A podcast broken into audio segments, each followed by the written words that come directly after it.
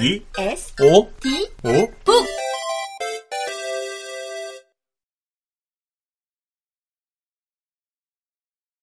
3. 영혼에서 울려 퍼진 원망 소리. 구한말 장부 한 권에 담긴 수탈 이야기. 예나 지금이나 권력을 쥔 위정자 중엔 백성의 고열을 빨아먹는 탐관오리가 있기 마련. 동학 농민운동의 원인을 제공한 고부군수 조병갑을 학생들에게 설명할 때마다 나는 불효세와 불목세를 이야기해주곤 한다. 효도하지 않거나 가정이 화목하지 못하다며 걷는 세금이라니 이 무슨 말도 안 되는 구실인가. 다만 책에서 눈동량으로 본 내용일 뿐 실제로 그런 세금을 거뒀는지는 반신반의했다. 그러던 중 손에 들어온 한 장부로 그보다 더 기이하고 집요한 수탈이 실제했음을 확인할 수 있었다.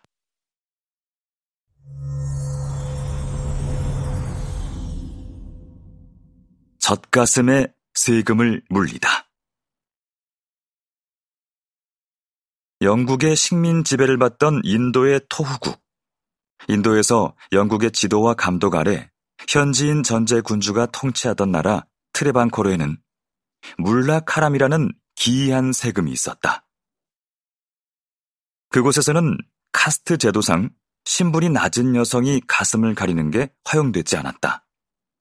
만약 가리고 싶다면 유방세, breast tax를 뜻하는 물라카람을 내야 했는데 세금을 내지 않고 가슴을 가리고 다니다 걸리면 비싼 벌금을 물어야 했다. 세금 징수 방법은 더 황당했다. 세금 징수원이 여성의 유방을 일일이 손으로 만져 크기를 측정하고 그 크기에 따라 세금 액수를 달리 부과했다. 이에 대한 저항이 없었을 리 없다. 이 토우국에는 난겔이라는 이름의 하층민 여성이 있었다. 세금 징수원이 유방세를 부과하기 위해 집에 찾아오자 그녀는 부당한 과세에 맞서 자신의 유방을 칼로 되려낸 후 징수원에게 내밀었다. 그리고 과다출혈로 사망하게 된다. 사건이 일어난 후 얼마 지나지 않아 유방세는 폐지되었는데 사람들은 그녀가 살던 곳을 물라치 파람부로 불렀다고 한다. 그곳 말로 젖가슴 여인의 땅이라는 뜻이다. 인도의 이 믿기지 않는 이야기는 약 한 세기 전인 1900년대 초의 일이다.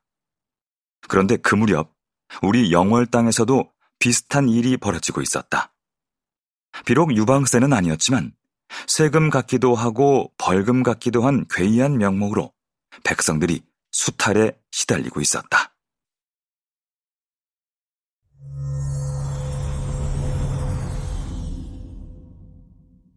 영월 군수의 세금 강탈 장부를 발견하다. 2008년 4월 흥미로운 장부 한 권을 수집했다.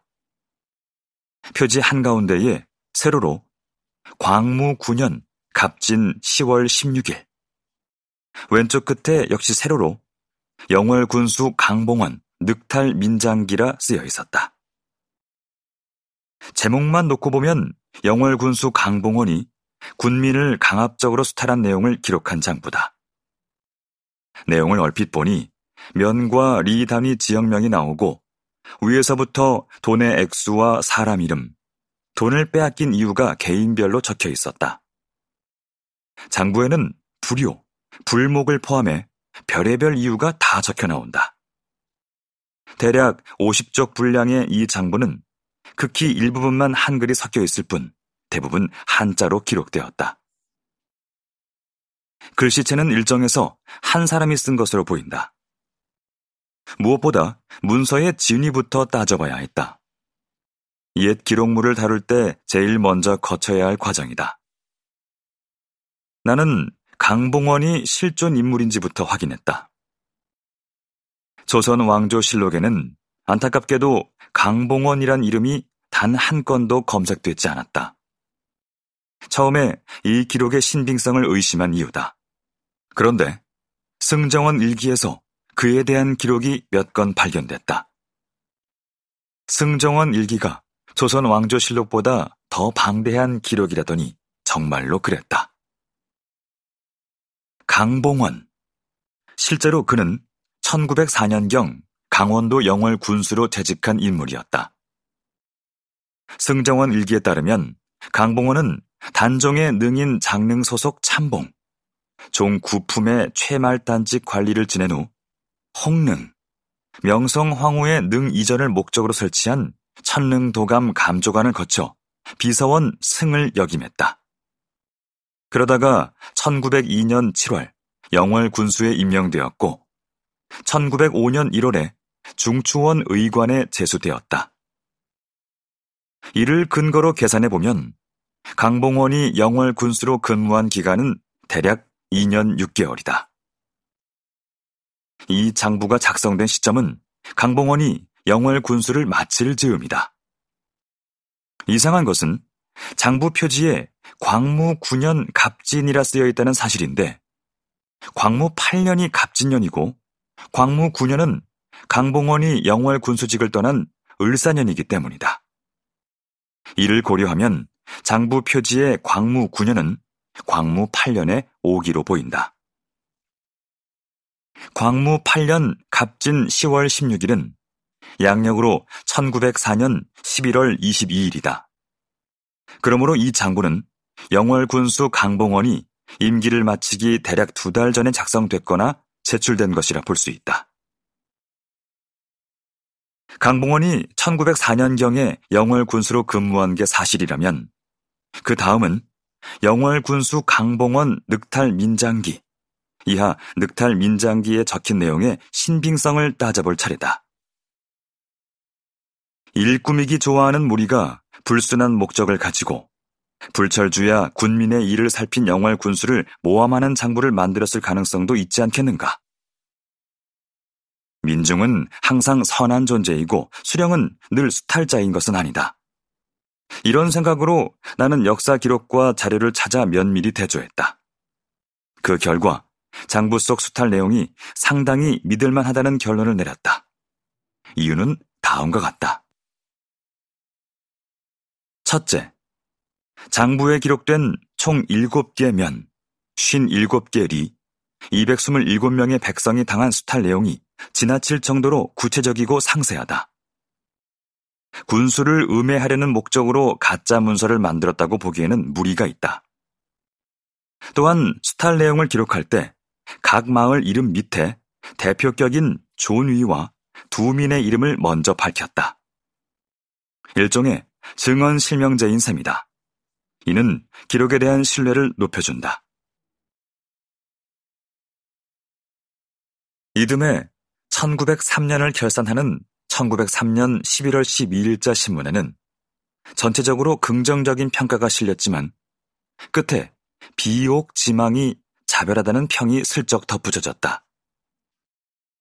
당상관 관복에 대한 꿈이 본디부터 남다르다라는 뜻인데 그가 매우 출세지향적인 인물임을 꼬집는 표현이다.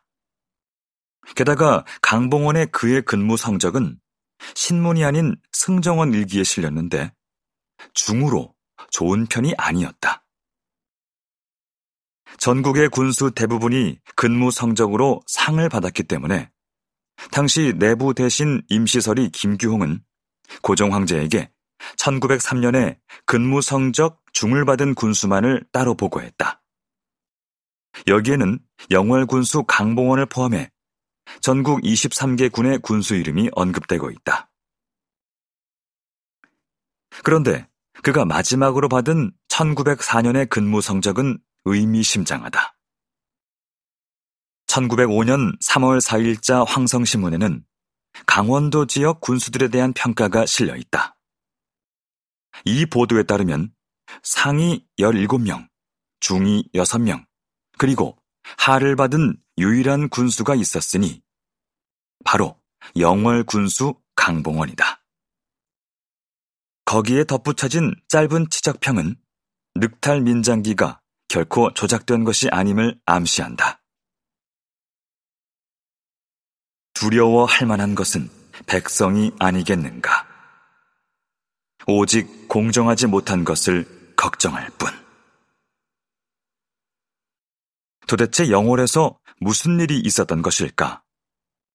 평가 점수 중을 받는 것도 왕에게 따로 보고될 만큼 드문 일인데 강봉원은 도대체 무슨 이유로 혼자서 혹평과 함께 평가 점수 하를 받은 것일까?